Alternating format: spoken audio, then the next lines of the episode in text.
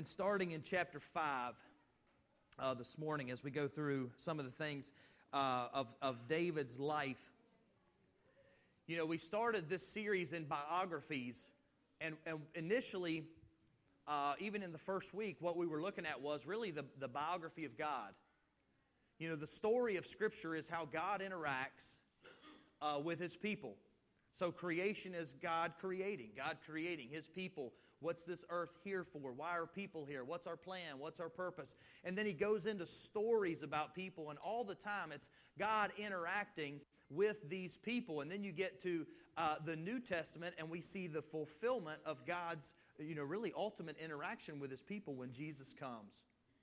And so, as we go through biographies, we'll be looking at the life of Christ too here in the next year, two years, six, I don't know. I mean, we've been in this almost three years, and, and we're in David and we're in Second Samuel. So, I like to take the moments that we can to point out exactly what God is doing. And this morning is going to be one of those moments. So, as we look in the life of David, what you and I are actually going to be pulling out this morning is how God moves. What are God's moves? What does He do?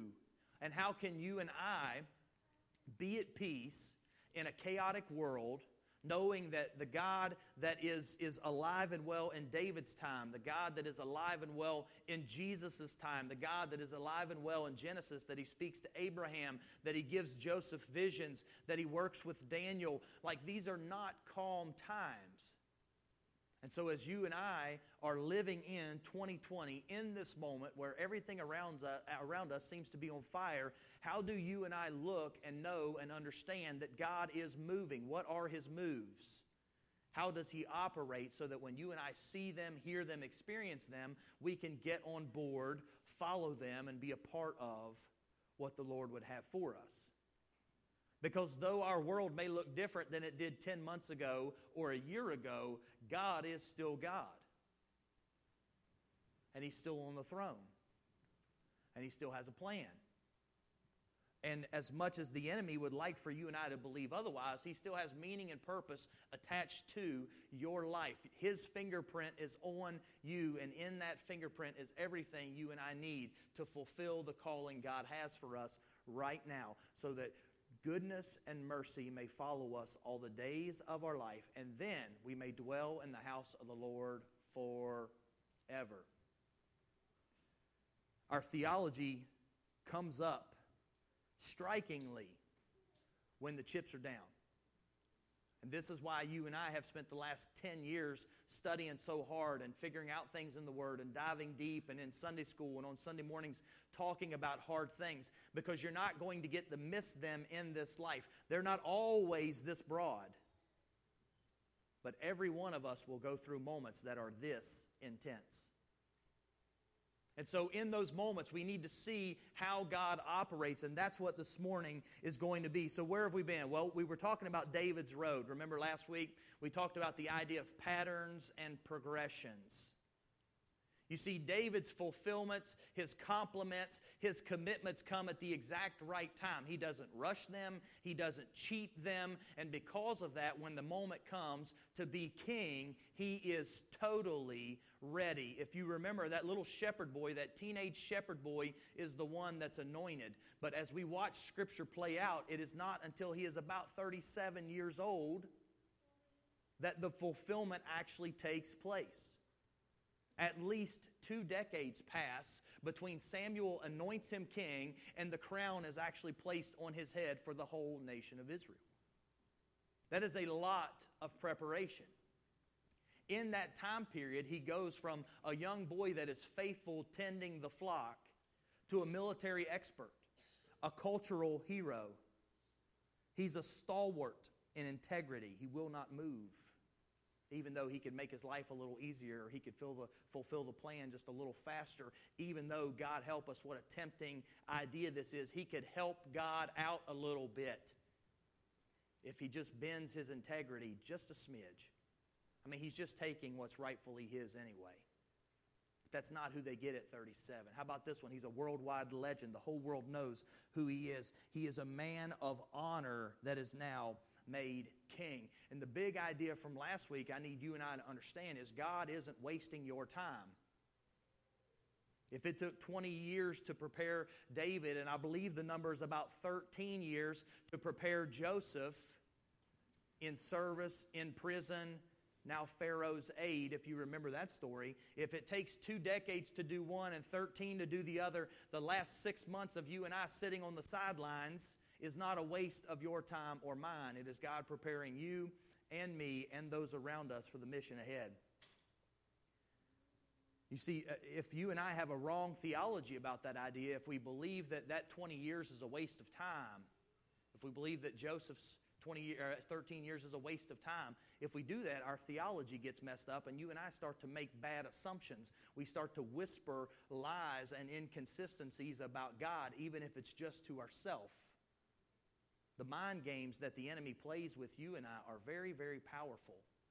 And little assumptions go a long way in hurting what we believe about God and who He actually is. So if you and I are looking at moments in time, especially in our life, and thinking, man, that was a waste of time. I can't believe that happened to me. Why am I laying here in this hospital bed? Why did I need a new hip at 39?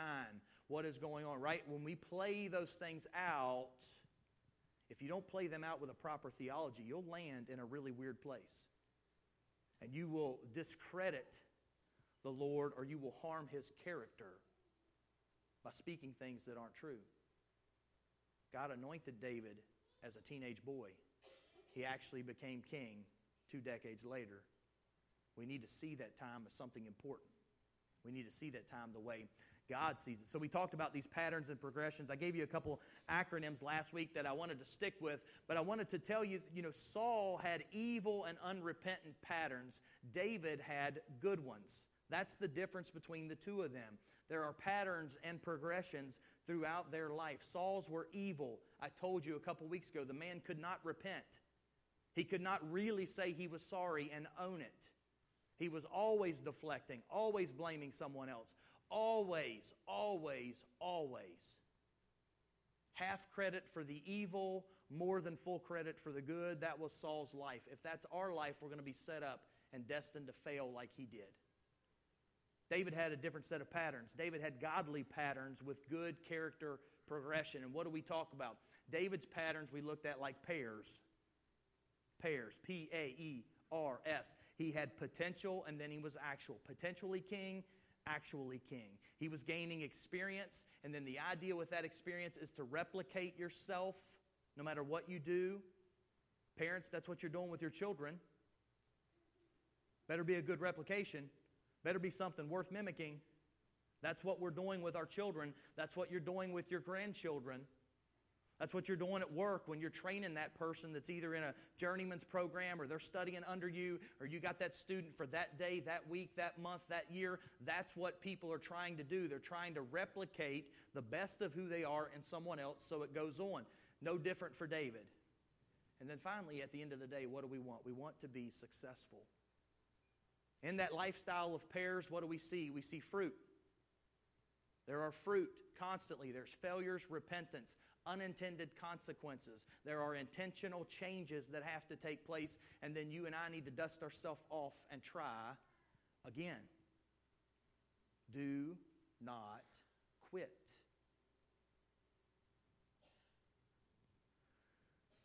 book of hebrews says that those that quit god's spirit god's hand is not on them we are not of those who quit why because our savior did not and we will not when your mission has been handed to you, when your goals in life have been handed to you by God, you and I are required not to quit. You will fail, get up. You will fail, ask for forgiveness.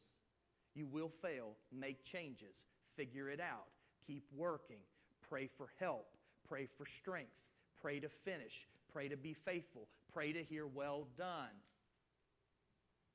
Try again. Do not quit. So we see these patterns go on in David's life. We're going to shift a little bit today because we're going to see God's moves in David's life. Look at 2 Samuel with me. David starts gaining his experience by watching God move. 2 Samuel chapter 5 verse 6. And the king and his men went to Jerusalem against the Jebusites, the inhabitants of the land, who said to David, You will not come in here, but the blind and the lame will ward you off, thinking David cannot come in here. That is verse 6. So, verse 6 in Jerusalem at the time, the Jebusites are there, and they think it's so impregnable that David is not coming in. You know what? The blind and the lame are going to fight you off. That's the mockery that comes up. Go down a couple verses. Verse 9. And David lived in the stronghold and called the city the city of David. And David built the city all around from uh, Millo inward. And David became greater and greater, for the Lord, the God of hosts, was with him. Look at verse 11. And Hiram, king of Tyre, sent messengers to David, and cedar trees, also carpenters and masons who built David a house. And David knew that the Lord had established him king over Israel, and that he had exalted his kingdom for the sake of his people Israel. We see the first piece is how does God move? Friends, you've got to understand the first point. God moves in favor. I love doing weddings. Got to do one this weekend. One of my favorite parts is to talk about Proverbs. Proverbs says this He who finds a wife finds a good thing and obtains favor from the Lord. I love that reminder to give people, especially that husband looking at him and saying, you know, hard days are going to come. We're always honest about what life looks like. But to look at that husband and say, every time you see your wife, every time you mention her name, every time you think about her, she is a picture, a living example that God loves you and He has shown you tremendous favor. I love that idea. God's favor is all over Scripture. He shows favor to Israel, right? He talks to Jeremiah and he shows favor to Jeremiah. What do you mean? He says, Before you were born, I knew you. Jeremiah 1 5. How about in the Psalms? I knit you together in your mother's womb. Job 31 would say almost the same thing. I love this idea that if DNA has come down from person to person to person, if you and I are the same species, if we're all people, your DNA and mine, they match to a significant degree. I love this idea. Do you understand in Genesis when God grabbed Adam and grabbed that dirt and pulled it together? Do you understand that in the secret places, in the dark places of that moment, God saw you? If that's how DNA works, God scooped that dirt together that wasn't even living yet in that dark place, in that dark moment God scooped that dirt together and He saw you and He saw me and He breathed life into Adam. And in that Adam was potential that would eventually become actual. You were there. Eve was there. And in the dark places before there was life, God knit you together, even in Adam's DNA. Later on in the Psalms, it would say that while you were being oven baked by your mama, the Lord was there just knitting these things, just putting them together, weaving them. One element of tremendous favor is that you and I are even here. Jesus would go even further and say, You didn't choose me, I chose you. John chapter 6, John chapter 15. You want to read some really hard stuff, go into John and just start reading it. But when you see Jesus dealing with the disciples and he looks at them and says, You didn't pick me, I chose you. You listen to him, he is speaking to you. You go to John 17 and you read that, and he's praying for you. That we would be in him as one and in God as one, that we would be one body, that we would be of one accord, that we would be peaceful. Listen, you are highly favored. And if nobody else in this world has ever picked you for anything, the Lord loves you and He chose you. And if that doesn't buoy you, you don't understand much about God. God moves in favor. God moves in favor. He has favored you. Friends, one of the most disastering pieces of that, though, is there's a ton of accountability that comes with that favoring. The firstborn was favored and given extra, and you know what they were to do with that? pour it out on everybody else to make sure they were cared for and taken care of. So if God has shown us favor, if He has shown us blessing, if He has given us more of Himself, then that has been there and handed to us so that we may use it to show others Him. See, the nation of Israel was favored, and their mission was to show the world that God was good. And in their mission, they failed like we do. They became too much like the world and were no, of no use. Or they isolated themselves from the world and deemed it nasty and horrible and wouldn't touch it. You see a huge transition between Old Testament and New Testament. That New Testament Jerusalem, that's what's going on with Jesus. That's why they hated that he dined with sinners because the nation of Israel had flopped. Now they are so isolated from the world they can be no good to it. Whereas before they had gotten so close to it that they were no good to it. So God crushed them and pulled them out of the land. Do you understand? Do you remember the story now? If God has showed us favor, if He has shown Himself mighty in your life, if He has touched you in certain ways, if He has brought you through certain things, He has done that so that you may lead others that they may see your life and go, wow, I want what you have to offer. What is it? And you and I can just go, it's nothing in me, it's all in Him. Let me tell you about Him. Go on down in chapter 5 with me, just a couple more verses. Get to 17. So David is now king. David is now taken over the stronghold. Verse 17 says, When the Philistines heard that David had been anointed king over Israel, all the Philistines went out, uh, went up to search for David, but David heard of it and went down to the stronghold. Now the Philistines had come and spread out in the valley of Rephaim, and David inquired of the Lord, Shall I go against the Philistines? Will you give them into my hand? And the Lord said to David, Go up, for I will certainly give them there. And he said, The Lord has broken through my enemies before me like a breaking flood. Therefore, the name of the place is Baal Perazim. And the Philistines left their idols there, and David and his men carried them away. Chapter 5, verses 17 and 21. How else does God move? God moves in direction, God moves in His Word. You see, favor is something you and I can experience, and we may not even be able to diagnose it until we look backward. That's how cool favor is. You may not be, even be able to diagnose that God is at work until a year later, five years, ten years later, when you look backward, and then you can say, Holy moly, what I thought was a curse, what I thought was a hard time, was actually God's favor being poured out on me. That's the way favor can work. But God also moves in direction. David is a new king. He's now in charge of the whole nation, and he is seeking out counsel on what to do next. He listens to the word of the Lord. He asks and he receives. Friends, the Word of God then and the Word of God now are tremendously different. David has what we would deem some of the Old Testament to go on. He has the writings of Moses. You and I have the entire Scripture. We have Jesus' biography. We have the Apostle Paul indwelled by the Holy Spirit. So the word to David was go, and yes, I will be there. The word to you and I sits on our coffee table and collects dust. And then we wonder why God never speaks. If you're questioning what God wants you to do and you've not opened a Bible app or opened a real Bible, then don't question anymore. Start there. See what He's done. Then you'll know what He's telling you to do. Love it. God moves in His Word. David seeks the Lord. Do you understand the idea of even seeking is a concept of wisdom, humility, and worship? Like if you and I miss the point where we're not seeking God, we are denying our own selves wisdom, we are showing our pride, and we are denying God worship. All of prayer is one of two things.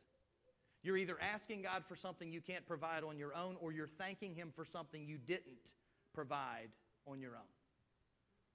God, I need help here. I need wisdom here. God, I need uh, uh, to resist this temptation. God, I need this. Or God, thank you for that. Thank you for helping me. Thank you for strengthening me. Thank you for taking care of me. When you and I refuse to pray and seek God's will, we are denying Him worship. We are denying our own humility. We're showing our pride because we think we are self sufficient. I mean, the best you can get by not praying, I mean, the most, the, I mean, it's a whacked out idea, but the best you could get would just be, well, I don't want to waste God's time. Let me tell you something that happens every time I don't ask my dad for help with something. You know what he gets? Mad. Every time. I am 39 years old. Some things I can't, I still can't do on my own.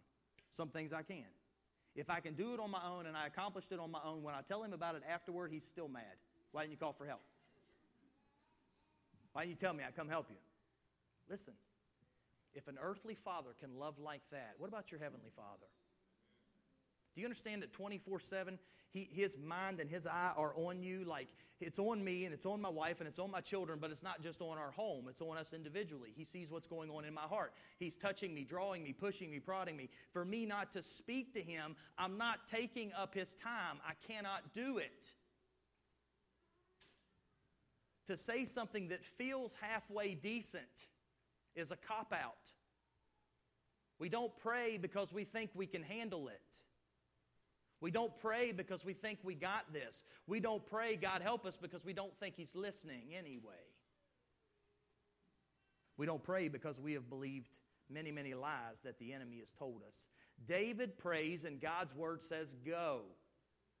If you're seeking something now and you haven't opened your Bible, you've done yourself a great disservice. You're behind. Flip the book open Start to read it. If you need wisdom in the world, start in Proverbs chapter 1. You need wisdom on how to deal with people, start in Proverbs. You need you got grief, you're hurting right now, go to Psalms. And just start reading. You want to know a little bit more about your Savior? Go to Matthew, go to John. Just read. You want to know how the church is supposed to operate? Ephesians, Galatians. First and second Thess. Listen, it's there. It's there. God he moves in direction. He will give you a direction. He'll tell you to go. How about a little bit further down, verse 22? And the Philistines came up yet again, and they spread out in the valley of Rephaim. And when David inquired of the Lord, he said, You shall not go, go around to their rear and come against them opposite the balsam trees. And when you hear the sound of marching in the tops of the balsam trees, then rouse yourself, for then the Lord has gone out before you to strike down the army of the Philistines. And David did as the Lord commanded him, and he struck down the Philistines from Geba to Gezer. How else is God going to move? He's going to move in example. Say, I want to know what I want to. I don't want to know what I want to need to do with my life. I'll get there. The CD skipping. You say, I want to know what I'm supposed to do with my life. Follow the example. The Lord has gone out before you and showed you what to do. The life of Jesus Christ is that picture, but it doesn't begin and end there. He also shows you in the Old Testament, if you will read and watch God operate. If you will read it with eyes that want to see, He moves in a direction, so He tells you to go. He moves an example when He says to wait. Wait, follow me. I heard a guy once say, look where the Lord is moving and go there. I thought, man, that is way too simple. Well, where's God already working? Well, I want to go there. That's part of the reason why Alison and I landed at this church. A long time ago was that idea.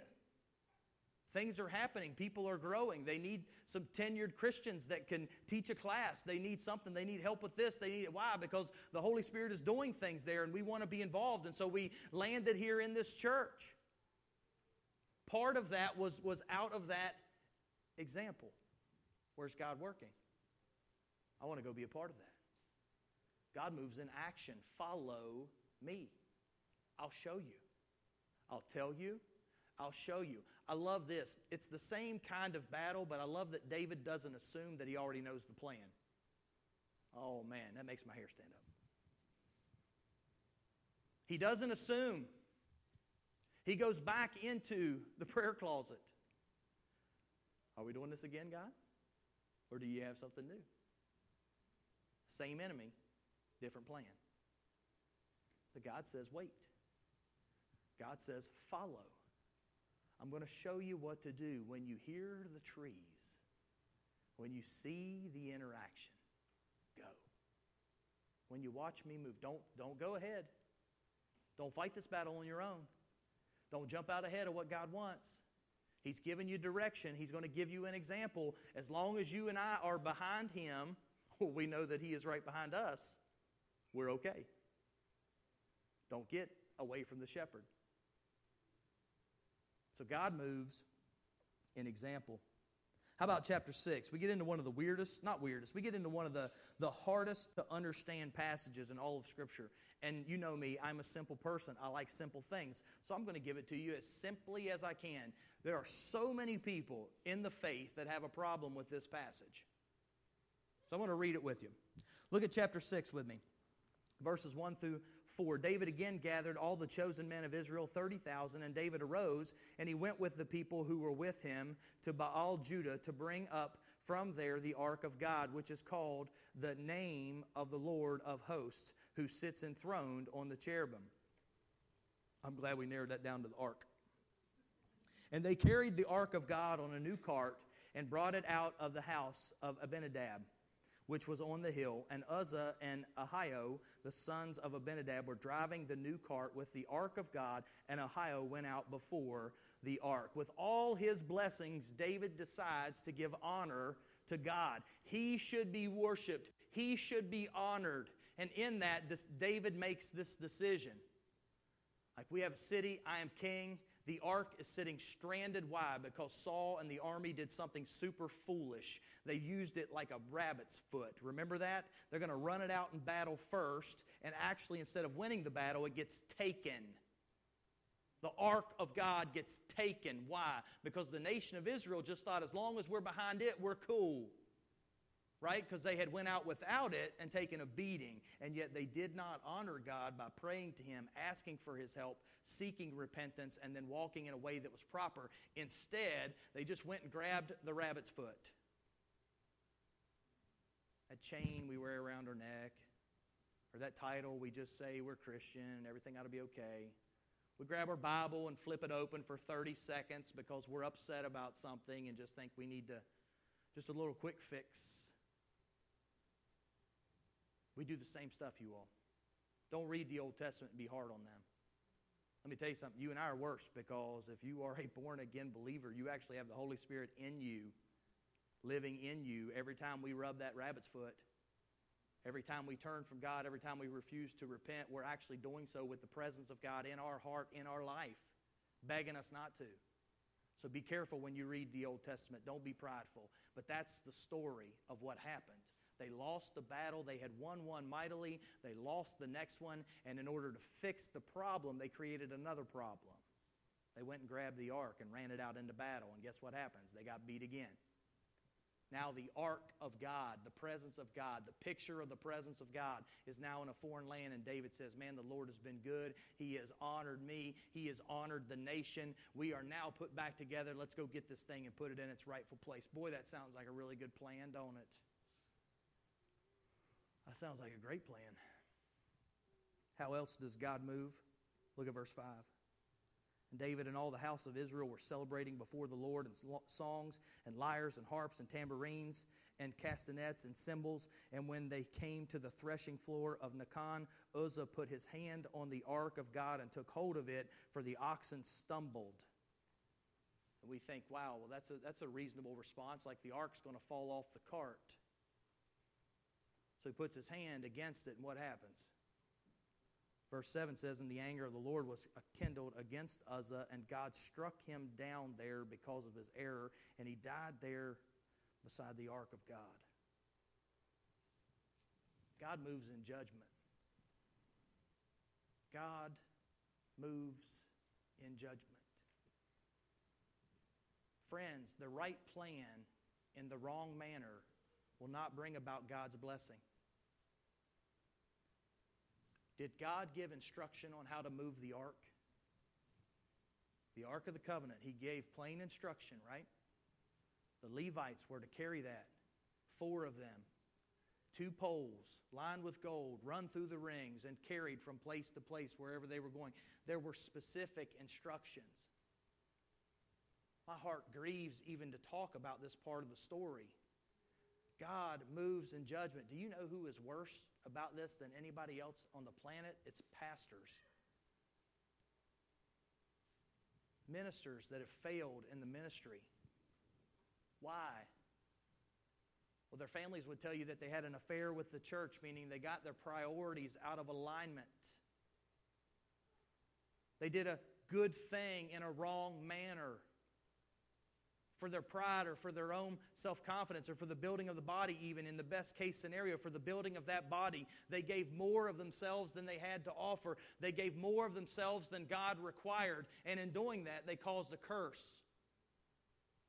And by the time you finish that story, they are mad at God for what He took from them when God never did it. That's the problem with this passage. When you ask young believers, it blows their mind. Why? Because Uzzah just reached out to touch the ark and make sure it didn't fall. He was actually honoring God. No, he wasn't. The whole story from David starting out until that moment, God said, Do not. You and I do not get to make the case that it's okay this time. That I'll do it to honor the Lord. I hate to be glib with this idea, but have you seen the Facebook post where it says, Ladies, God will not send you someone else's husband? Somebody giggle at that. That's terrifying, but it's also funny because when you talk to people that are in the middle of that kind of crazy sin, that's the kind of stuff they will say. This is a blessing. No, it's not. And if it's a blessing, it's a blessing from the enemy. It's not a blessing from God. It's silly stuff like that that gets us in trouble. It's why I have no problem with this passage. I hate the, uh, the idea that Uzzah died. I hate the idea that he was judged right there. I hate the idea in my own life that I think I'm going to do godly things in an ungodly manner because I know every one of those that I did is one day going to burn up as wood, hay, and stubble in the middle of standing in front of King Jesus, everything that I did. Remember, Jesus said you, you, you would claim that you prophesied in my name, right? And people now would say, Well, I sung in your name, and I preached in your name, and I served Sunday school, and I drove the bus, and I blah, blah, blah. Whatever, whatever. And Jesus would say, You did those in your power for your glory, and they will poof, be gone, even though they were great things. That is the story of this passage. God moves in judgment. A Christian, when you see it, when you experience it, you need to learn to turn from it. God prescribed the way to move the ark. It had nothing to do with new ox, old ox, a cart, wheels, anything. It was four priests dedicated to the service. And the idea and the concept was you're not even carrying the ark, God is carrying you. That's what people that believe Jewish stuff would say, like the ark would have been too heavy for four people to even carry for that far. So the idea was you're not carrying God, He's carrying you. They didn't do that. So God moved in judgment. Uzzah is now dead. Look at verse 8. And David was angry because the Lord had broken out against Uzzah, and the place is called Perez Uzzah to this day. And David was afraid of the Lord that day, and he said, How can the ark of the Lord come to me? What does that sound like in our life? How are these blessings of God going to come to me? They're going to come in the way God prescribed them to come, not in the way you and I think they ought to get there. Does that make sense? David is mad at God because God said he was going to do exactly what he was going to do. And David says, I'm angry. How are we even going to get the ark back? Like a piece of his heart is still in the right place. How is it even going to happen? It's going to happen the way God prescribed it to happen. Back up and find what God tells you to do and do it. Don't get angry at God when judgment comes because you and I do sinful things especially when we try to do them with the right heart. The process matters to God. It may not matter in D.C., it may not matter in, at the state capitol. God help you, it may not even matter in your home. It matters to God. The ends and the means both matter. Every day for the rest of your life, they will matter. God's character is in the means as much as it is the end. How about this one? verses 8 through 11, right?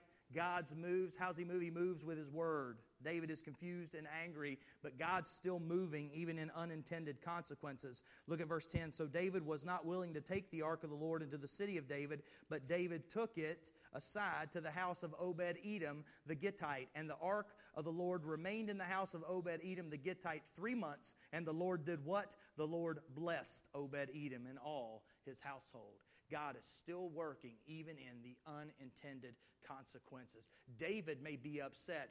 God is still doing what God does.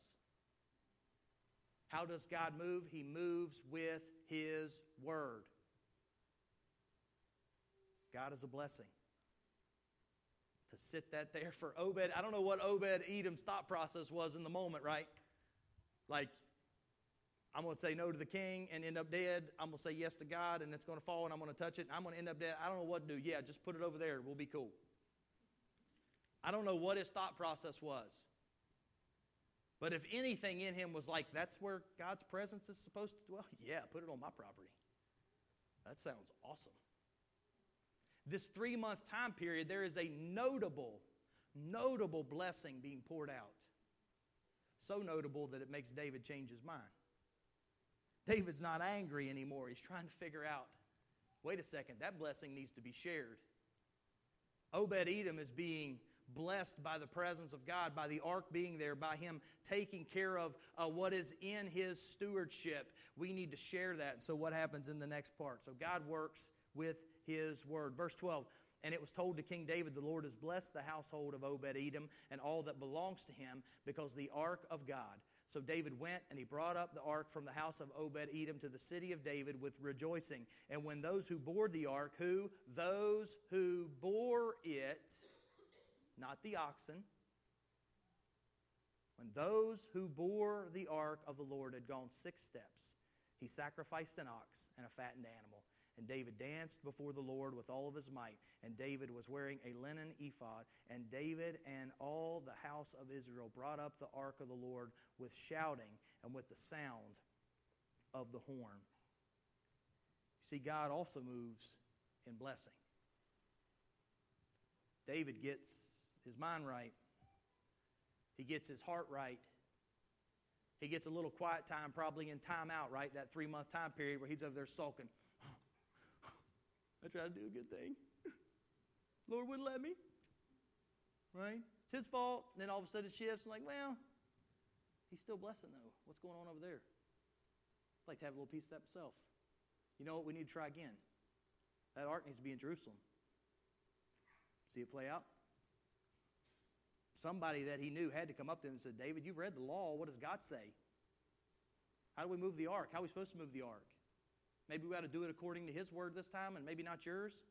I mean, those two new oxen that had never pulled anything were nice and all, but God has a plan and a purpose, and details matter. So maybe we ought to listen this time. And what do they do, man? They go over the top with rejoicing.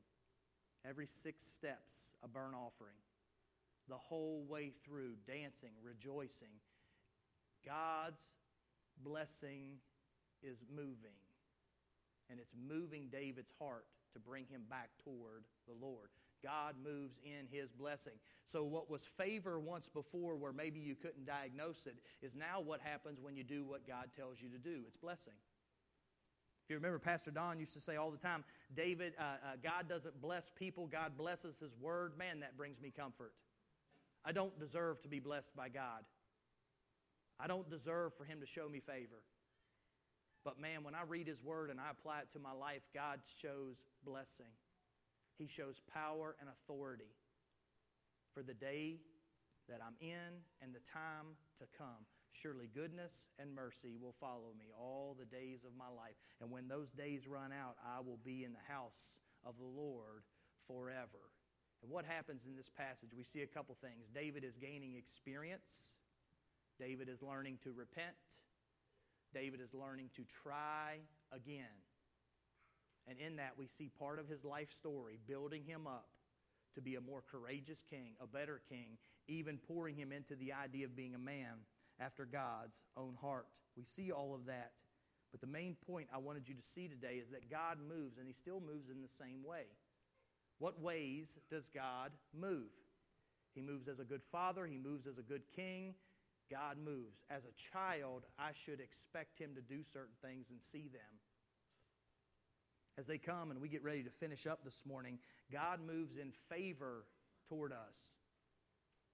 Has he moved in favor toward you?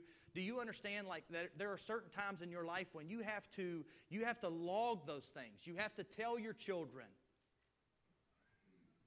what God did, how He favored you. You have to put those things in your mind because there will come days when it feels like He's distant. And when those days that feel distant come up, you and I have to be reminded of how good He's been and where He's been, what He did, what He protected you from, what He saved you from. How else does God move? God moves in favor, but He also moves in direction. He will tell you to go. That is what the Word of God is for. Pick it up and read it. He will give you a mission. He will make you something special. He will make you authoritative. He will make you needed. I don't care what your field is or where you're at tomorrow morning at Monday morning at 9 a.m. If it's a hospital, a school, a place of business, if you're a professional, if you're just in your home, if it's a Sabbath rest day, it does not matter. If you read His Word, He will tell you things to do. He will make you an authority. He will make you strong and powerful and needed in any circumstance. He moves an example. You want to know what God is going to do? Look at what He's already done. Follow Him. When you see the Spirit move, get close to it. If you see that person at work, that seems that the Holy Spirit is churning something there, find a way to get inside that and feed it. Be a part of it. Follow the Lord. How about this when He moves in judgment? Listen, a lot of what you and I, when you flip on the news, I want you to understand something. When you flip on the news, you're seeing God's judgment. You're seeing God's judgment. When a people cannot come together, when there are no unifying principles, when everybody does what is right in their own eyes, when they are not seeking the Lord, that is His judgment. He says, okay, your will be done. When you turn on the news, that's what you're seeing. Do not be fooled. This is judgment. God moves with His Word. Again, the idea of moving in your life, moving you through life will come with His Word, and God moves in blessings. Do not forget to tell Him thank you. What you didn't know to thank Him for that was favor, you have ample opportunity now to say, Lord, that was a blessing. Thank you. It wasn't an accident, it wasn't a coincidence. It was your hand moving, and your imprint is all over it. Thank you. We stand with me this morning. If you don't know how God moves, take the time to think these things over, to honor Him by paying attention, by wanting what He has to offer. You honor Him in humility when you want what He has to offer more than what you think you can provide. As they sing this morning, just think it over.